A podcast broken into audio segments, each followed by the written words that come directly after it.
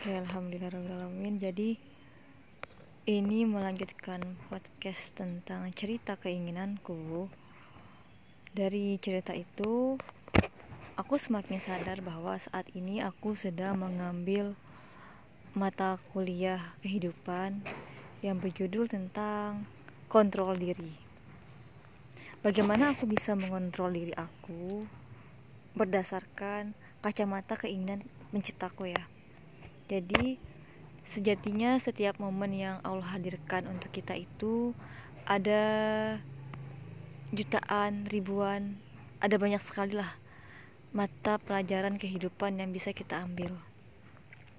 Momen-momen yang saat kita momen kita marah, momen kita senang, momen-momen kita lagi banyak sekali tekanan-tekanan, momen kita lagi menghadapi musibah, momen kita dapat mendapatkan sebuah karunia, momen kita ada banyak sekali momen yang Allah hadirkan itu yang sejatinya di, di, di setiap momen itu ada mata pelajaran mata pelajaran kehidupan yang semestinya kita ambil. Dan agar kita tidak merugi ya dunia itu kan senda gurau ya. Dan rugi sekali ketika dunia ini tidak menjadi bekal kita untuk menuju ke kampung akhirat kita ya. Oke, jadi terkait dengan kontrol diri, mengambil mata mata kuliah yang bernama mata pelajaran kehidupan berjudul kontrol diri, tentu perlu sekali mengenali apa sih yang aku ingin, apa sih siapa sih aku gitu ya. Apakah yang aku lakukan ini sudah sesuai dengan apa yang Allah inginkan kayak gitu. Sehingga kita sadar dengan setiap yang kita lakukan. Kita marah kita sadar kita ini lagi marah.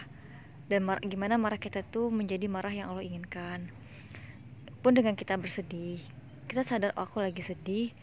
Gimana sedih ini tuh menjadi sedih yang Allah inginkan kayak gitu. Terus kemudian saat kita dihina orang gimana penghinaan orang ini menjadi sebuah hal yang Allah inginkan gitu. Apa itu? Banyak sekali semisal saat kita dihina orang kita sadar ya Allah aku sangat lemah di sini. Nggak apa-apa aku merasa hina di nggak apa-apa ya nggak apa-apa orang menghinakan aku. Asalkan engkau bersamaku ya Allah gitu. Ya iya banyak sekali ya kita menjadikan sebuah penghinaan-penghinaan itu sebagai sebuah ketundukan kita kepada Allah ya. Sebagai bahan bakar kita untuk merasakan kelemahan diri kita di hadapannya menghadirkan kefakiran kita saat kita bertemu di hadapannya kayak gitu. Oke. Banyak sekali hal yang kita perlu sadari termasuk dengan aku mengatakan bismillahirrahmanirrahim bisa jadi mulut aku berkata bismillah. Bagaimana dengan hatiku? Ya, bagaimana nah, kontrol diri di sini juga mengajarkan ya ada pelajaran-pelajaran bagaimana agar apa yang dikatakan oleh lisan ialah apa yang dikatakan oleh hati. Jadi ini adalah cara-cara juga untuk menghindari diri kita agar kita terhindari ya dari sifat munafik bagaimana saat kita mengatakan alhamdulillahirobbilalamin itu bukan sebatas lisan yang mengatakan tapi hati yang berkata. Hati mensyukuri segala karunia Tuhannya alhamdulillahirobbilalamin.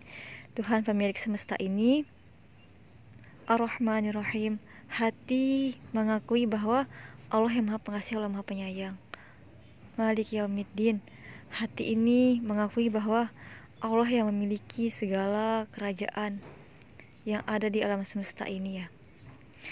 Arsinya sungguh ya arsinya lebih luas dibandingkan bumi dan langit. Yang sejatinya arsinya itu bersemayam di dalam hati ya. Ya dalam hati. Kita bisa merasakan kehadirannya ya saat kita semakin mengenali diri kita kita sadar dosa-dosa kita, kita akan merasakan kehadirannya, kehadiran arsinya dalam hati kita ya. Ya. Huh, nikmat sekali. Oke.